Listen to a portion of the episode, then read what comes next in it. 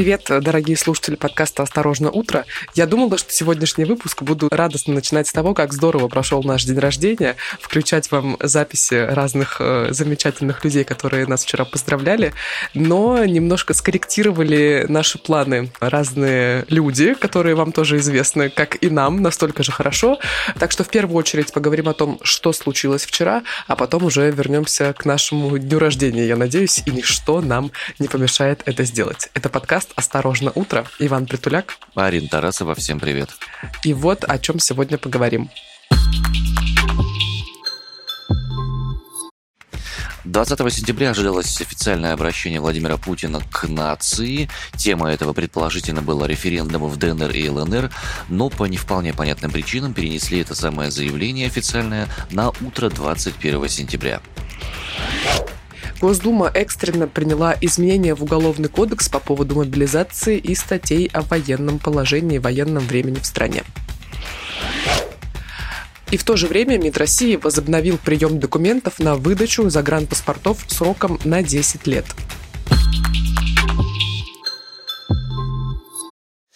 Окей, господа, значит, пожалуй, самая важная вещь, которую мы будем сегодня обсуждать, и будет обсуждать, скорее всего, сегодня весь мир, это официальное обращение Владимира Путина, которое должно было прозвучать вчера вечером, но по некоторым непонятным всем причинам еще перенесли его трансляцию на сегодняшнее утро. Вполне возможно, что закончится наш подкаст, вы его слушать закончите, и сразу начнется обращение Владимира Владимировича. Вообще говорили вчера, что записанное Путиным обращение будет показано 21 сентября, то есть сегодня, когда, цитата, «проснется Дальний Восток». Forbes пишет со ссылкой на два источника в администрации президента. Кажется, Дальний Восток проснулся, и у них там уже щи на обед остыли. Сибирь тоже проснулась, Урал, я думаю, тоже проснулся, а вот Москва все еще просыпается. Так что, по последним данным, обращение должно произойти с 9 до 10 утра по московскому времени сегодня, возможно, и позже. Давайте немножко предыстории скажем. Изначально о возможном обращении сообщили три источника РБК, потом его анонсировали «Арти» и «Первый канал». Журналистка Фарида Рустамова писала, что обращение стоит ждать во вторник, 20 сентября, но о том, что выступление отложено, сообщил первый близкий к Кремлю политолог Сергей Марков. То же самое подтвердили Маргарита Симоньян и Владимир Соловьев. Симоньян написала «Идите спать, часам к 8 вставайте», написал журналист Дмитрий Смирнов. И «Арти» и «Первый канал» удалили анонсы трансляции Путина с обращением. То есть изначально появились анонсы о том, что сначала в 19:00 по Москве, потом в 20:00 по Москве, потом все. Убрали их. Что будет в этом самом обращении? Тут вариантов не так много. Одни люди утверждают, что будет мобилизация, другие, что не будет мобилизация. Есть совсем жуткие вещи, типа того, что собираются применять тактические ядерные заряды, но это на уровне глупых слухов, и это не подтверждается даже оценками иностранных специалистов и иностранных СМИ.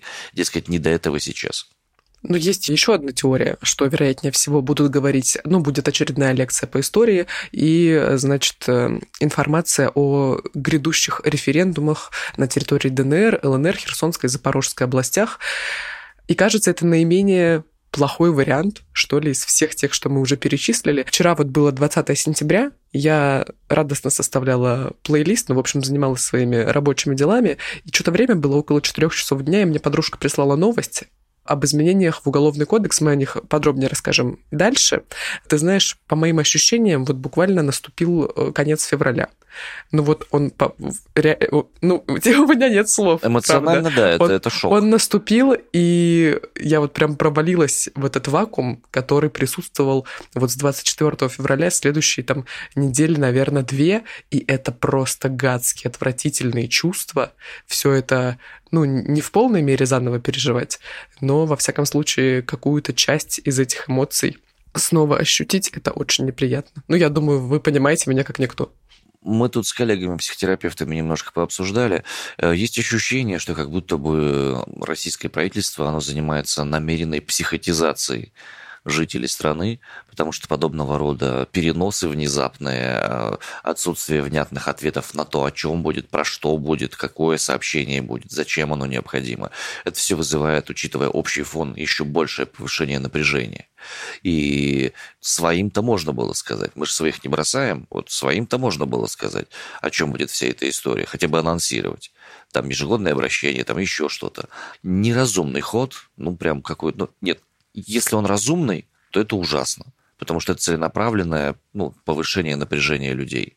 И в одно мгновение представляешь, у тысяч, возможно, даже у миллионов людей просто горизонт планирования снова скукоживается вот в такое очко, простите меня за мой французский, но в любом случае. Да. И ты не понимаешь вообще, что делать. Я вновь вчера ощутила вот это вот, когда ты ложишься спать, и ты не знаешь, с чем ты завтра проснешься, что там тебя будет ждать в Телеграме и так далее. Я сегодня проснулась, я 20 минут просто лежала и не брала телефон, потому что я не хотела знать, что там нового и так далее.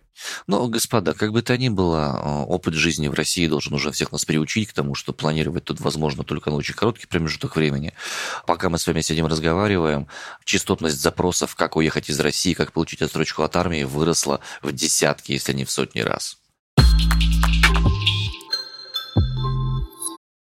Заговорили мы уже о событиях, которые, кажется, грядут, и уже довольно скоро они случатся. Референдум о присоединении, например, Запорожской области в состав России обещают с 23 по 27 сентября.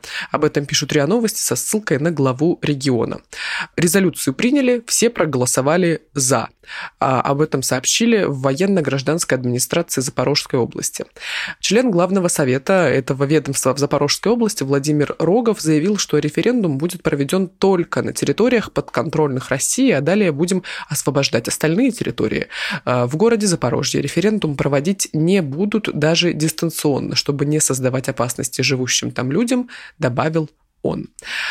И по информации избиркома региона, участниками референдума в Запорожской области станут более 500 тысяч избирателей. Где же они столько возьмут? Может быть, Сибирь тоже голосовать будет? Хотят они Запорожскую область в состав России или нет? Было бы неплохо, если бы спросили тоже у жителей России, нужны ли им новые такие субъекты, которые, как напомним, будут оттягивать значительную часть внутренних бюджетных средств на восстановление, на всякие прочие моменты. Но нас, как обычно, спросить забыли. Да, кажется, и не думали нас спрашивать. Соответственно, референдумы на Донбассе и в Херсонской области тоже где-то на горизонте маячат. Вчера довольно много заявлений сделал Эммануэль Макрон, президент Франции. Так, о референдумах на Донбассе он сказал, что они не будут иметь юридических последствий. И, собственно, весь процесс – это просто пародия, и Франция продолжит поставлять оружие на Украину. Вместе с этими новостями о референдумах на части территорий упал индекс российской биржи. Упал он на 10,5%, однако потом обвал прекратился, и наиболее сильно падали акции, например, TCS Group, это держатели акций Тинькофф, также падали акции Лукойла, Газпрома, Роснефти и Яндекса. Вернемся к вопросам изменений в Уголовный кодекс. Единогласно Дума приняла закон, в который вводит понятие мобилизация, военное положение и военное время, причем сделали они это сразу во втором и третьем чтениях. Теперь россиянам грозит до 10 лет за добровольную сдачу в плен и до 15 за мародерство в военное время. Парламент вчера внес ряд поправок в законопроект, который приняли в первом чтении в июле. На это обратил внимание глава Агоры, юрист Павел Чиков. Изначально закон касался условно-досрочного освобождения для осужденных. Теперь же с новыми поправками в законопроекте появились новые статьи, несколько штук. Добровольная сдача в плен, мародерство и по ним, соответственно, 10 и 15 лет. При этом среди отягчающих обстоятельств появились слова «мобилизация», «военное положение» и «военное время».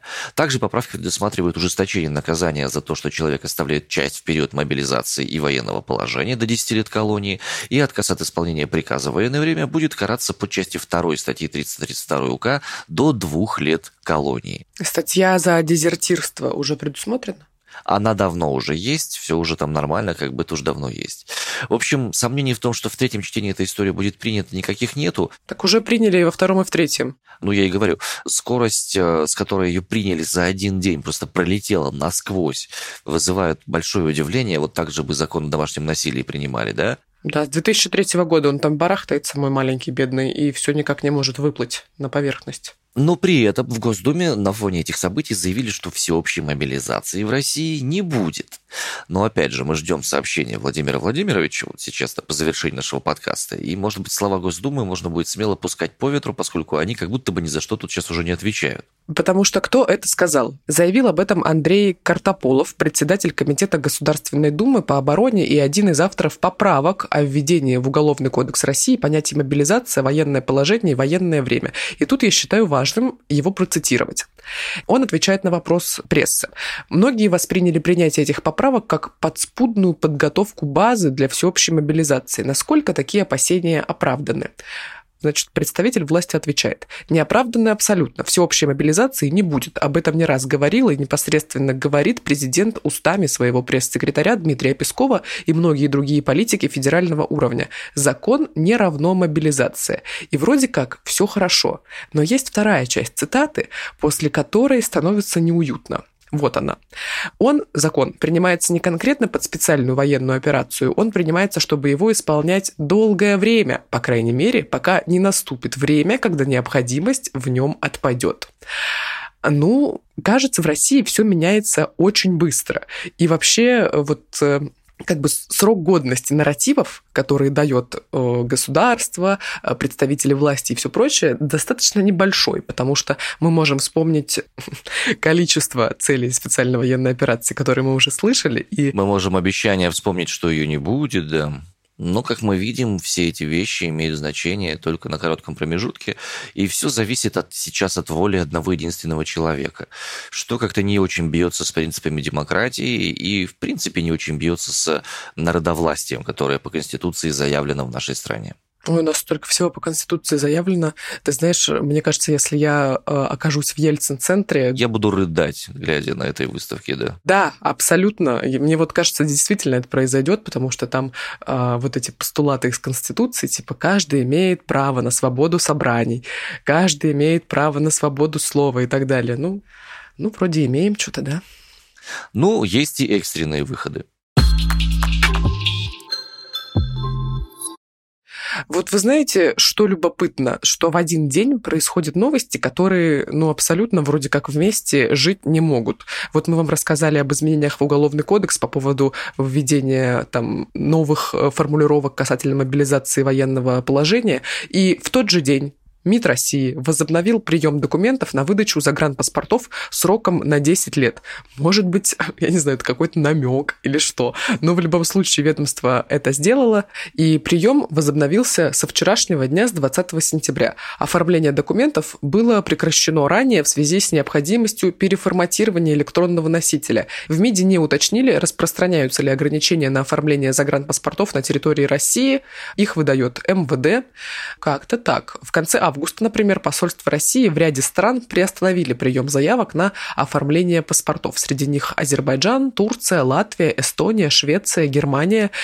И вместе с тем появилась такая достаточно любопытная статистика от ВЦИОМ о том, какие возможности вообще есть у россиян. Так, только 2% опрошенных россиян имеют шенгенскую визу, а загранпаспорт есть у 29% респондентов. Такие данные подсчитал ВЦИОМ, и рассказывает об этом информагентство ТАСС. Загранпаспорт имеют чаще всего респонденты в возрасте от 35 до 44 лет. Их из общей выборки 39%. Это люди с высшим или неоконченным высшим образованием, финансово обеспеченные, а также жители, разумеется, Москвы и Санкт-Петербурга. А больше всего обладателей шенгенских виз именно тоже в этих городах, в двух столицах. Там такие документы есть у каждого 10-го человека, и это в 5 раз выше среднего показателя по России. У тебя есть? А тут 2 документа. Ты о чем меня спрашиваешь? Старый паспорт. Есть. Вот я тебе даже его демонстрировала сегодня. Но это, кстати, я с загранпаспортом в руках начала сегодняшний день, потому что я смотрела, до какого года он действителен. Угу. Ну, хорошо, классно. Полезно иметь загранпаспорт. Действующий. Полезно. А у тебя есть? Есть, но он подходит к завершению своему, и у детей нету еще. То есть есть, но они тоже уже завершили. Самое время обновиться. Есть ощущение, что да.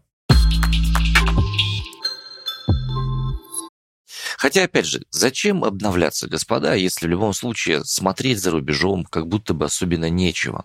Сборную России не допустят к жеребьевке отборочного турнира чемпионата Европы по футболу в 2024 году. Она должна была произойти, эта жеребьевка, 9 октября в немецком Франкфурте на Майне, но не пустят туда российскую команду. Об этом сообщил в своем Фейсбуке глава Украинской ассоциации футбола Андрей Павелко. Какой источник информации, интересно. Ну да, то есть Facebook, который у нас принадлежит компании Мета, которую признали экстремистской Российской Федерации. Нет, я говорю про украинского представителя. Ну да, просто не к чему готовиться, как и требуют. Россия не будет 9 октября в немецком Франкфурте. Как минимум до 2024 года не светит им официальное международное соревнование по футболу. Евро-24 пройдет без России. Об этом, собственно, Павелко и написал. Напомним, 24-е Евро пройдет у нас 14 июня по 14 июля 2024 года. В турнире примут участие 24 сборной. Ранее УЕФА не допустила российские клубы к участию на неопределенный срок.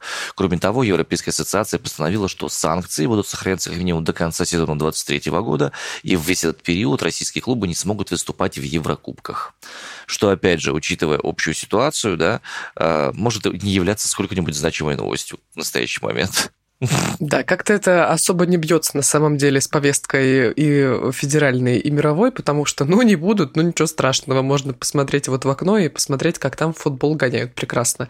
Вот, поэтому даже не знаю, Ваня, мне не очень грустно, даже при условии того, что можно выехать за рубеж и вдруг не посмотреть там чемпионат Европы, ничего страшного. В Бельгии любопытный эксперимент получился. Там 55 судей и прокуроров добровольно отправились в тюрьму, чтобы протестировать условия содержания. И министр юстиции страны полагает, что после этого эксперимента судьи будут выносить более обоснованные приговоры. Какой прекрасный эксперимент, когда люди, которые выносят достаточно судьбоносные решения, понимают, на что они обрекают человека, например, правда? Как думаешь, возможно такое в России? Нет, конечно же нет. Объясню почему. Принадлежность к судейскому корпусу или корпусу исполнителей наказания, она автоматически человека ставит выше этой системы внутри. И с точки зрения, скажем, профессиональной, ты знаешь, да, что у нас там почти 95-97% приговоров являются обвинительными, а не оправдательными. Суды присяжных, которые проходят, они принимают чаще всего оправдательные приговоры, но их потом перенаправляют прокуратура на второе расследование, второе рассмотрение, и там-то уже суды принимают четко, нормально обвинительные приговоры. Мне кажется, побывав в тюрьмах, наши судьи как раз еще больше будут выносить обвинительных приговоров, потому что, то есть вот этим вот гадам вот так и надо. Возможно, я почему плохо думаю о судьях, но общий тренд именно такой. Слушай, мне кажется, нет. Наоборот, когда ты на себе ощущаешь все тяготы и лишения, мягко говоря, то как будто становишься, если не более эмпатичным, то какое-то сострадание, может быть, в тебе просыпается. Для этого необходимо, чтобы ты считал этих людей, которые к тебе в систему попадают, людьми. Важная ремарка. Да, насколько интересно отношение преступников потенциальных к судейскому корпусу, насколько судейский корпус относится к преступникам, каким образом внутри себя называют преступников сотрудники правоохранительных органов, видят ли они в них людей. Это тоже очень большой интересный вопрос. Это прям тема диссертации, мне кажется, исследования по профдеформации в сфере криминальной полиции, в сфере судейского корпуса и так далее.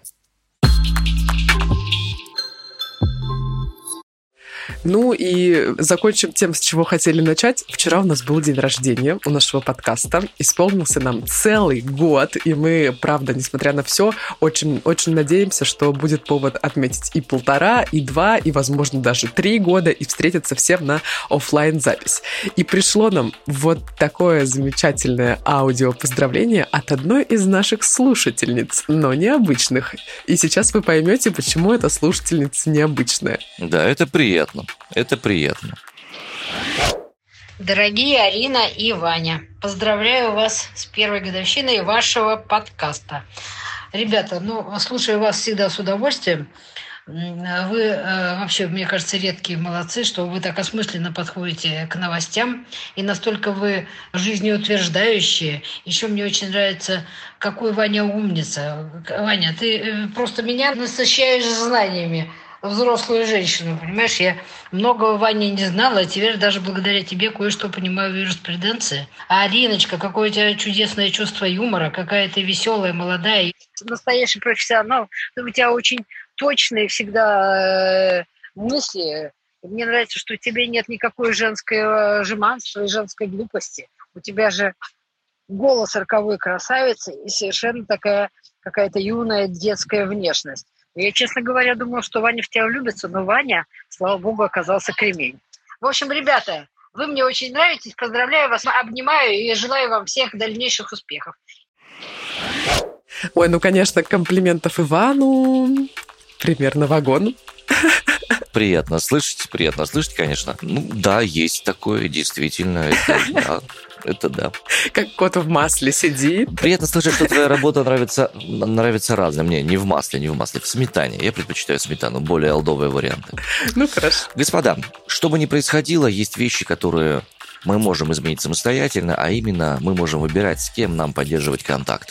Нам приятно взаимодействовать с вами, нам приятно знать, что вы нас слушаете, нам приятно рассказывать вам новости, пусть далеко не всегда эти новости являются приятными, но даже в такой период, когда новости становятся все страннее и страшнее день ото дня, важно поддерживать связь друг с другом, важно понимать, что вы не одни на этой территории странной, и понимать, что есть люди, которые думают по-другому немножко. Может сложиться впечатление, что вокруг никому нет дела, все молчат о том, что происходит, и делают вид, что вообще-то не происходит ничего. Это не так, да. Мне несколько человек так вчера писали, да, и на самом деле это правда не так, потому что вот, например, в моем окружении куча людей, которые тоже в шоке, тоже не знают, с чем они проснутся завтра, тоже очень злятся, тревожатся, поэтому вы точно не одни, как минимум мы такие же. Шок пройдет. Вот что с этим совсем делать дальше, вот это интересно. Пишите, звоните, телеграфируйте, если есть вопросы, если есть сложности. Ну, звонить не получится, написать, да. Ну, я фигурально. У меня так бабушка выражалась в свое время, она работала на телевидении центральном, поэтому я какие-то вещи специально из ее речи подтаскиваю ради интереса. Все, ребята, ждем обращения Путина. Если уже послушали его, то вполне возможно, что мы будем делать спецвыпуск какой-то по этому поводу. Давайте. Мы мысленно с вами, мы слушаем так же внимательно, как и вы, и мы так же, как и вы, пытаемся понять, что с этим совсем делать дальше. Всем пока. Пока.